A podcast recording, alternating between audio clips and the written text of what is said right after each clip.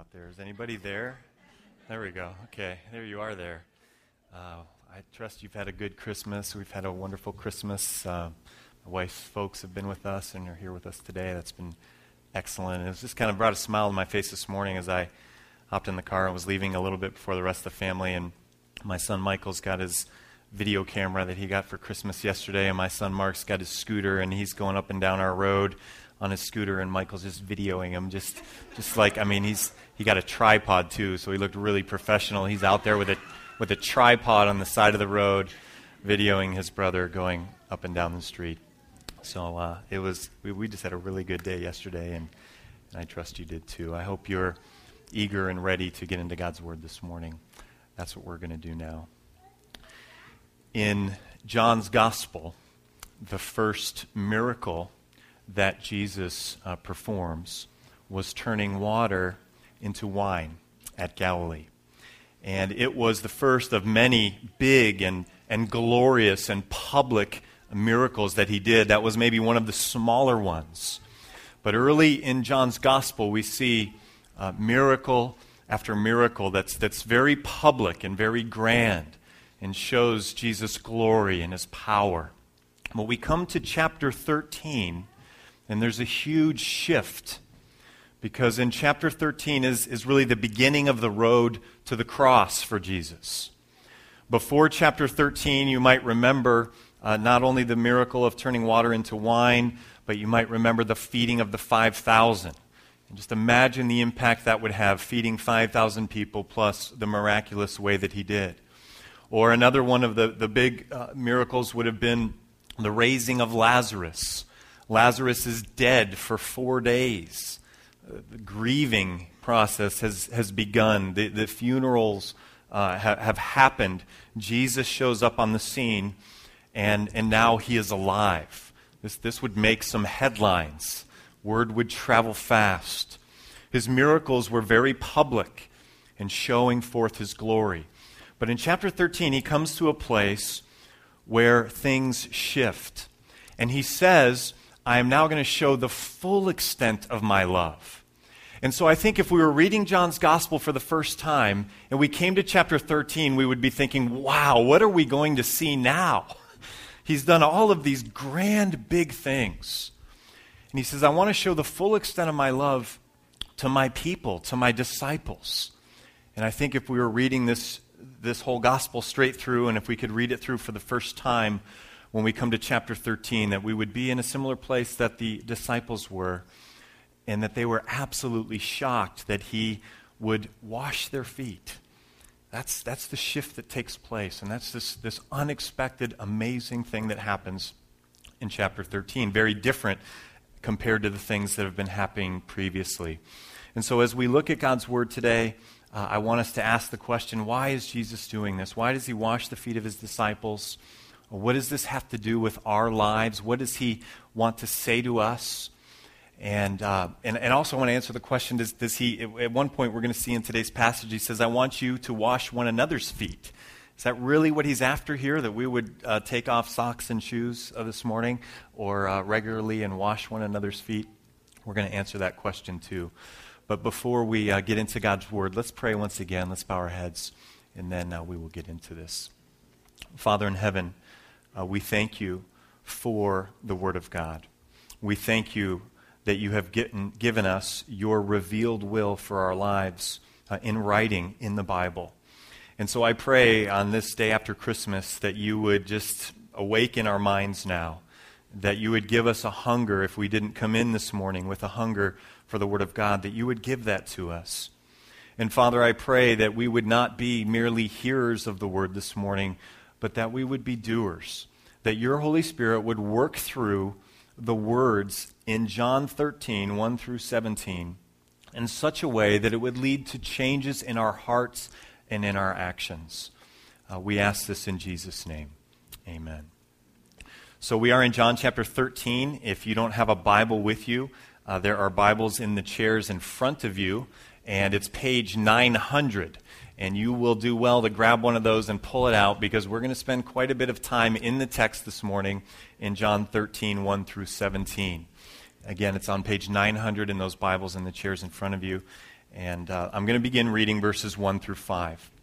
It says, And it was just before the Passover feast, Jesus knew that the time had come for him to leave this world and go to the Father. Having loved his own who were in the world, he now showed them the full extent of his love. The evening meal was being served, and the devil had already prompted Judas Iscariot, son of Simon, to betray Jesus. Jesus knew that the Father had put all things under his power, and that he had come from God and was returning to God. So he got up from the meal, took off his outer clothing, and wrapped a towel around his waist. After that, he poured water into a basin and began to wash his disciples' feet, drying them with the towel that was wrapped around him. So we're told here the setting, the beginning of verse 1, that it was about, it was just before the Passover feast. And so we have a pointer here in the very first words at this transition point in John's gospel uh, of, of, of a pointer to the Passover, which you might recall was this, this great event uh, in, in Israel where those uh, believers, those who trusted and obeyed God, posted with the, the, blood on, on the doorposts, and the angel of death passed over, and the firstborns were saved by the blood of the Lamb. And that is one of the major themes in the Gospel of John is that the lamb who will be slain for the world is coming. And so we have somewhat of an allusion to that right here. It's just before the Passover feast, and Jesus is shifting his focus. He knows Look again at verse 1. He knows that the time has come for him to leave this world and to go to the Father. And then it says, having loved his own. And I think we're referring here really to the 12, to the apostles. Having loved his own, uh, his own people, his own disciples, he now showed them, the NIV says, the full extent of his love. And I want to comment on that just briefly, this, this statement. It's a beautiful expression. But in, in the original, what it says, in, in many of your translations, will say something like this that he loved them to the end. Probably, how many of your translations say that? Probably the majority of them, or a lot of them say that. He loved them to the end. And John is, is famous for, for being just a great literary guy. And he has, uses lots of simple language, like loving them to the end, that has double meanings and has these profound meanings. And so, what is really being said here is that Jesus is, is making the shift and he's wanting to show them his love in two ways. One of them is showing them the full extent of his love by washing their feet and by serving them. And he's wanting to show his disciples the kind of love that disciples ought to have for one another. And so that's one of the meanings. But in the other meaning, and the profounder meaning, and the bigger meaning, is that he's wanting to, sh- he's wanting to show his love to them until the end, the end being the cross the end being the greatest expression of, of humiliation and of love that anyone has, has ever seen or will ever see. And he's wanting to show them both of these things. And so uh, the, the, the word here, uh, showing them his love to the end, is the same word that's used by Jesus when he's on the cross. And uh, they offer him a drink, and he says, It is finished. He says, Tetelestai. And the word that's used here is the word telos. And so there's a link grammatically and there's a link theologically, and there's this big picture here of Jesus showing his full extent of the love uh, to his disciples, both by washing their feet and by uh, what is going to come. So let's come back to the passage here, verse uh, 3. It says, Jesus knew that the Father had put all things under his power, and then he had come from God and was returning to God. So he got up and he does this amazing thing, and he washes their feet. And I want to make a few comments uh, about this, uh, observations about what he's done here. He is the first answer. We're going to have three answers to this question. Why does Jesus wash the feet of his disciples? The first one is to show them the full extent of his love. It's the first of these two meanings behind uh, this, this word in verse, verse 1. But I want to make a few observations about this, uh, why he is doing this. Uh, number one, it's strategic. Jesus, Jesus has a plan and a strategy and he is wanting to teach his disciples something, and by extension, he's wanting to teach us something this morning as well. And if you remember, throughout all of the Gospels, there's kind of a, a battle going on amongst the disciples about who's going to be the greatest, uh, who's going to be a- at the right hand, who's going to have these positions of prominence. Uh, you know, if we, if we flush that back, we go back to the core of that problem. The problem is pride.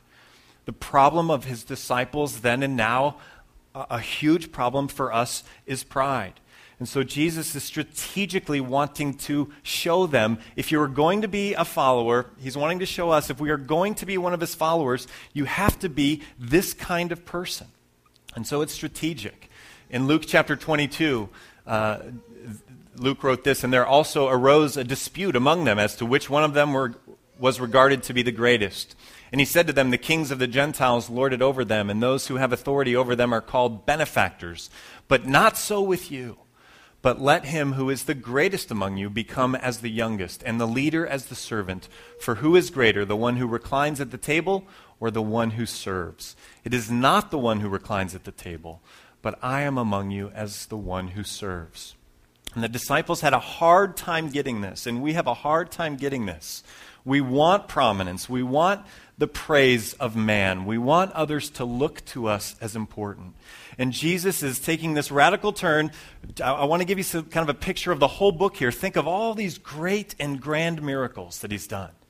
And he takes this turn. He says, I want to now spend my time with the 12, and by extension, us as followers today, and show them the full extent of my love.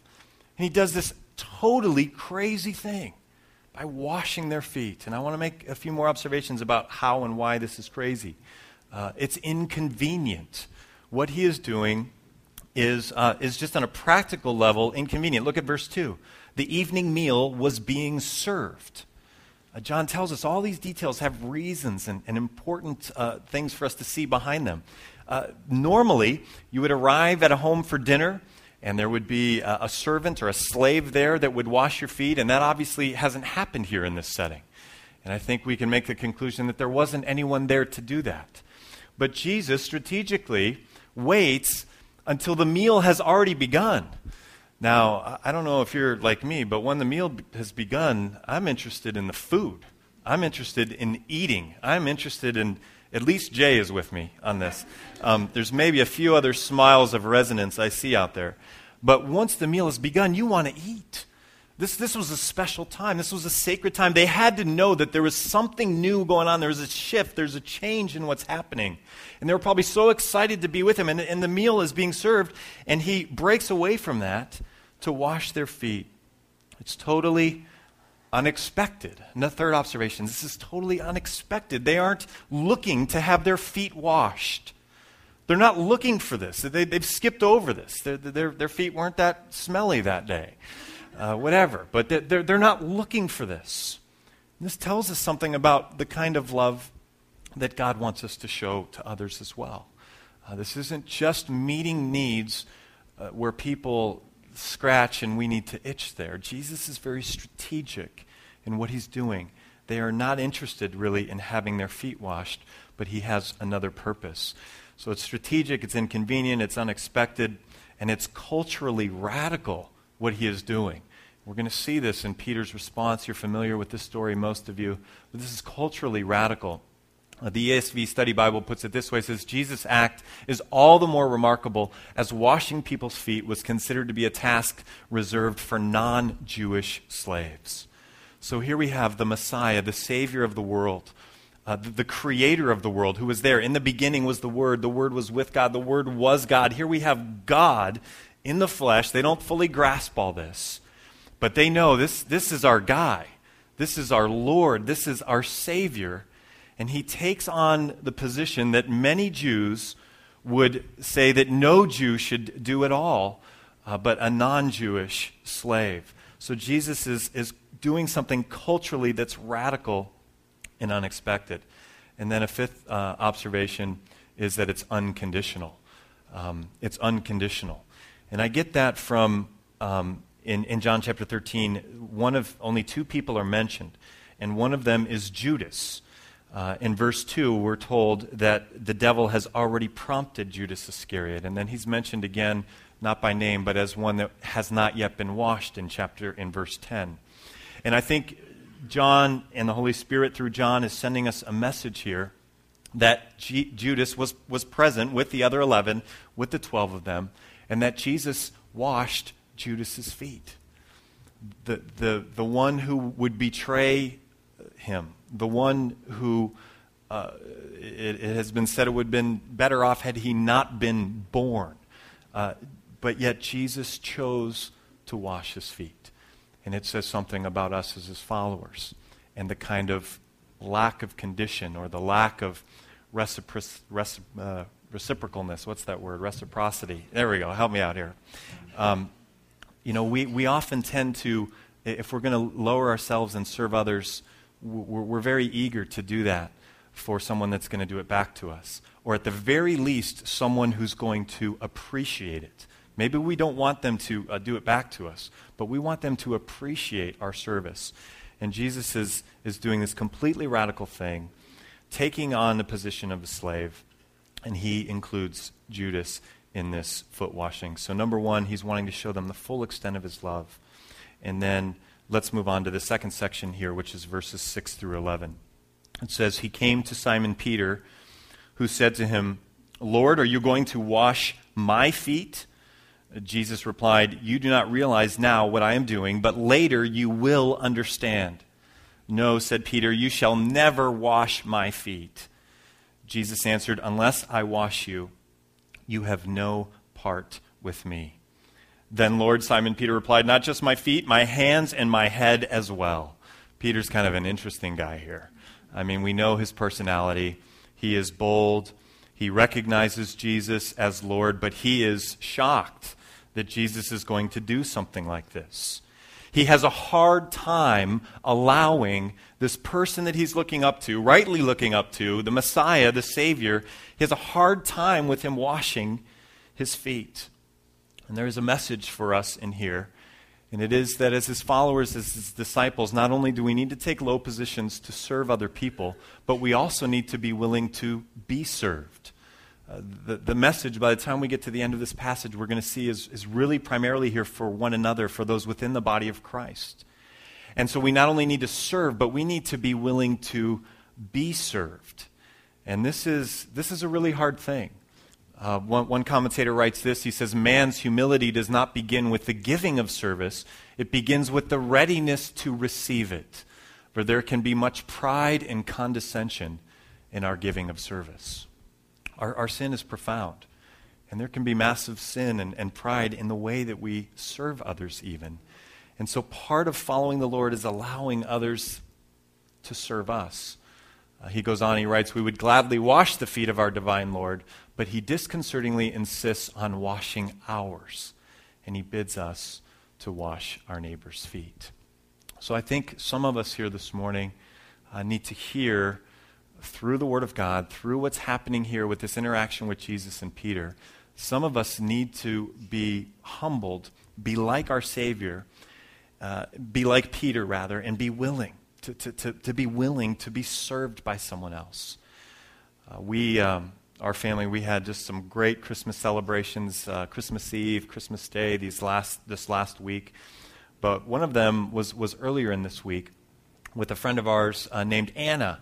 Uh, Anna's here in the, in the white hat, and I see Mary and Lloyd Upton uh, here. We met her just around the corner here uh, last week at uh, Burger King, and we had a bunch of presents, and Lloyd and Mary brought some presents, and uh, we gave them to her. One of them was uh, sunglasses. My son got her some sunglasses at the dollar store, and she was pretty happy with those. But the Lord kind of spoke to me through um, this exchange um, that we had there, which was all one way. we were all giving gifts to her and she didn't have anything to give to us. And I hadn't really thought through that dynamic, and she was just happy and delighted to have all these things. But at the end, she made some comment about, you know, I, I don't have anything to give to you guys. And yet she was still okay with receiving all of these gifts. She was really a, a picture, a model of humility to me. I probably would have had a hard time with that. It wasn't her birthday, it wasn't something about her, it was Christmas time. And she was able to receive and not give. So humility is not only about getting low and serving others, but it's also about be, being will, willing to be loved and served by others. And then we see Peter struggling with that here. So let's come back. Where are we? Uh, at verse 10. Jesus answered, A person who has had a bath needs only to wash his feet. His whole body is clean, and you are clean, though not every one of you. For he knew who was going to betray him. and that was why he said not everyone was clean. So we get really the second answer to our question and why Jesus is washing uh, the feet of the disciples here in this section. And the second answer is to symbolize the cleansing power of the cross. So the washing of the feet is, is happening on two levels. One is we need to be willing to do these kinds of things to one another, but this is also a pointer to the cleansing of the soul by faith in the Messiah. And we see this, look again at verse 10, where Jesus says, A person who has had a bath needs only to wash his feet. His whole body is clean. What he is saying there is, You disciples are already clean. They are his followers, even though they are strugglers, even though they have pride, even though they are sinning, even though they, they are still jockeying for the place of, of prominence. Just as we are still sinners, they are his. They have been washed clean by their faith in him. And, and this foot washing is symbolizing the act that's going to come, come later, the act of Jesus dying on the cross. And in verse 11, he makes this comment that there was one who was going to betray him and he was not clean. So it wasn't that his feet weren't washed, Judas's feet were washed, but that inner reality of being regenerated, of being born again, of being a, a follower of Christ has never taken place in Judas's life. Even though he walked like the other disciples, he smelled like the other disciples, he was doing the things the other disciples were doing, he was having his feet washed by Jesus, he was at the meal, but he was not a disciple. He was not one of his followers. And Jesus is, is doing, this, doing this to point them to the cross. So it symbolizes the cleansing power of the cross. And then let's look at this last section here, verses 12 through 17. When he had finished washing their feet, he put on his clothes and returned to his place. Do you understand what I have done for you? He asked them. You call me teacher and Lord, and rightly so, for that is what I am. Now that I, your Lord and teacher, have washed your feet, you also should wash one another's feet. I have set you an example that you should do as I have done for you. Let's just pause here for just a second. You know, if we read this in a real literal way, you could think, well, Jesus is after us washing each other's feet. And probably all of us have maybe gone to a retreat or we've seen this happen um, even on a stage at a worship service or on a platform or, or in different settings. And I don't think those things are, are wrong or that those things shouldn't, shouldn't happen. But I don't think at all that that is really the message of John chapter 13, that he wants us to wash one another's feet. The practical, concrete message here, uh, the smaller message, the big message is this is pointing to the cross. The smaller message is that God wants us, as his followers, as disciples, to get low and to serve other people in concrete, specific ways that are unexpected, that are radical, that crosses cultural barriers, that, that people probably aren't even asking for. And we serve them in ways that unmistakably point them to the cross. That's what this passage, that's what Jesus is saying here at the end of this passage. That's what this is part is about, not trying to get us to, to have another uh, ceremony or, or symbolism. And ceremonies and symbolism can be great, but I don't think that's primarily what's happening here. Uh, one commentator comments on this. He says, uh, The heart of Jesus' command is a humility and helpfulness toward brothers and sisters in Christ that may be cruelly parodied by a mere rite of foot washing that easily masks an unbroken spirit and a haughty heart.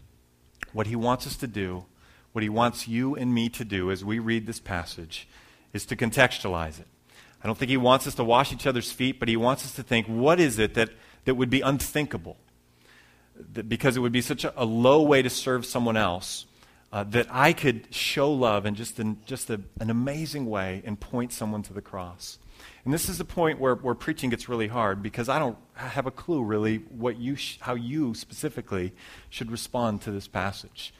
Uh, I want to try and, and give, you, uh, give you a couple pictures of that, and l- let me even do that right now just briefly. I, I could think of a husband who, um, who perhaps, you know, just whether it was taught to him or just his mindset is uh, that he, uh, he doesn't really do dishes, he doesn't really change diapers, he, he doesn't really do those kinds of things. It might be hard to imagine that there's a man out there that thinks that way. But just imagine with, with me, if you will, that there might be a man who thinks that way. And, uh, and he doesn't do any of these things. That man might read this passage and respond by doing the dishes, by changing the diaper or whatever you fill in the blank. And, and when the wife says, My goodness, honey, why are you doing this? You have never done this sort of thing before. And the answer to that question is, is right here. It has to do with the gospel, it has to do with me being a follower of Christ. And this is why I'm going to do whatever it is to show the love of Christ to, to you, uh, my wife. And uh, again, this is where preaching gets really hard. And so I'm just relying on the Holy Spirit, and I'm praying that He's going to be showing you and, and, and leading you specifically in how you should respond to this passage. We have just a couple other verses, and then I want to show you a picture of, of how one man has applied this uh, passage. Uh, verse 16 I tell you the truth, no servant is greater than his master, nor is a messenger greater than the one who sent him. Now that you know these things, you will be blessed if you do them. So I, have done these things for you, Jesus is saying, and now it's your turn to do them, and you will be blessed if you can do them. Mean, in case you're thinking that, that you're not going to do something this radical, what he's saying in this last verse here, where he says in verse 16, I tell you the truth, no servant is greater than his master, nor is a messenger greater than the one who sent him. What he's saying is, You know that I'm greater than you, and this is what I have done, and I'm calling you to do these kinds of things. There's no exception here. There's, there, there's, there's no way out. I'm calling you as my disciples, and by extension, He's calling us as His disciples to get low and to serve others in ways that point people to the cross. So, the third and final point is why does He wash His disciples' feet? To show His disciples that to follow Him is to humbly serve others. And for you, it may be a very simple thing that happens in the home, in your marriage relationship, or with your family, or with your coworkers. But I believe that God is calling each of us to respond to this passage in some concrete way, where He's calling us to serve in humility someone else. Um, maybe it's someone like Judas, someone that has even betrayed us, someone that is the last person that we really want to serve or show this kind of love to. That may be the kind of person that God is calling you to this morning. I'm going to show you this uh, film. It's just a couple minutes long that to me is an example of a man who saw a category of people that needed love and assistance in a way that he could lower himself um, and, and, and love them in the way, in the spirit of John 13, of washing the disciples' feet. And, and, and this was huge. This was a big decision. This wasn't doing the dishes for the wife. This was a major transformation in his life. I want you to take a look at this.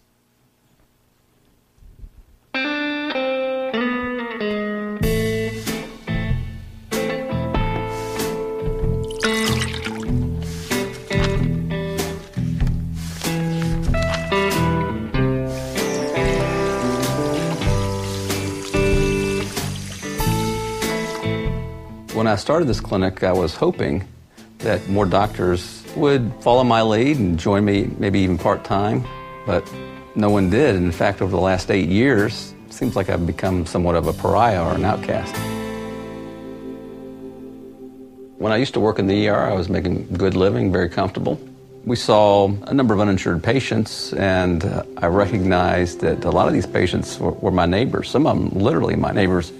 People like barbers, sawmill operators, workers at convenience stores, mechanics. I had to see these people every day who I know could be treated more compassionately, more cost effectively in another setting. I felt like basically, even though I was working in the ER, I was walking around them and I was not being a neighbor to them. Kept asking myself the question is this what a good Samaritan would do? I really sensed in my heart that God wanted me to provide medical care for these people outside of the ER. And who was I to question what God wanted to do? Uh, about eight years ago, I opened Patmos Emergency Clinic uh, to provide care for the uninsured. On average, I have about 5,000 patient visits a year. About 60% of those don't have insurance. About 25% uh, have uh, high deductible commercial insurance. So how you feeling today? I didn't sleep very well. Did you take your blood pressure medicine this morning at all? No. No? Okay. I took it. All right. A lot of people thought what I was doing was foolish, and they probably were right. Uh, in the eyes of the world, I think it is foolish. But God has a, a different strategy, He tends to choose the foolish things of the world to shame the wise. Taking care of the uninsured, that's the ultimate foolishness in healthcare today. The last eight years trying to more authentically be a follower of Christ is um, a lot of times a struggle. Struggle financially. I've foregone quite a large amount of income. The struggles of recognizing that my skills are deteriorating from the ER. But the biggest cost really would probably be with my kids because I've foregone putting money aside for their college education. My kids didn't have a choice in that. And that, that, that bothers me. I wonder sometimes if it's really worth it. And I could work maybe a shift or two in an ER a week and do as well financially as I am now and have a lot more time off to do other things, spend time with my family. Don't know.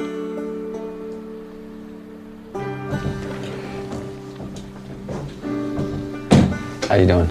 I've been worried about my toe. This morning, it was swelled and throbbing real bad. You weren't going to go to the ER. The reason you weren't going to go to the ER is what? I mean, that thing needed to be fixed. Expensive. Expensive. Hey, I'm being garnished for 12 years ago. Well, let's take a look at it. That's tender right there. Is it still sharp out press there or just hurt? Well, it's just in certain places. I'm going to get you basically 20 days worth of this medicine to take twice a day. All right. Let we get you a work excuse. No. Joe was a guy who um, got good care. He wouldn't have gotten good care. That's, that's satisfying. He would have been another invisible casualty of our healthcare system. Somebody who would have fallen through the cracks and somebody I was able to help.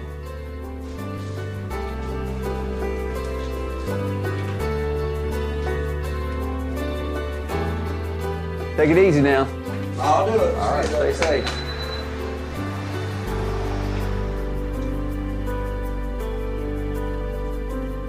It's been worth the risk, I think, because I kind of afraid of the type of person I would have become had I continued doing what I was doing. To become more hardened and callous and willingly blind.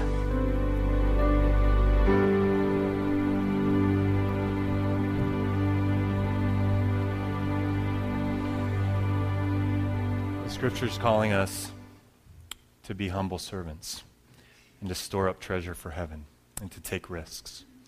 And those risks may be something really simple, maybe in your relations within your family. That risk may be something very profound, like changing your job. But Christ is calling us as individuals and, congreg- as a, and as a congregation to be the kind of people that will get low, to serve others in ways that are unexpected, that are cross cultural, that are radical, that are unexpected, that are, that are not anticipated or, or not necessarily what people are seeking. But we're going to do that in order to point them to the cross. That's what God wants to say to us through John 13. Let's bow our heads and pray. Father in heaven,